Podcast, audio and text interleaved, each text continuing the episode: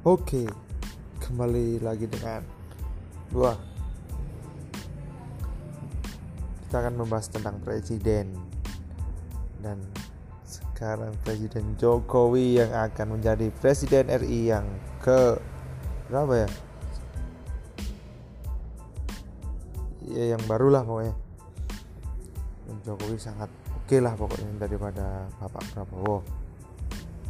Dan semoga Bapak Prabowo menerima dengan legowo kekalahannya. Dan pembangunan Bapak Jokowi ini sangat signifikan sekali, karena kita juga bisa menikmati, ya udah ada bukti-buktinya di Indonesia. Selamat datang lagi Bapak Joko Widodo.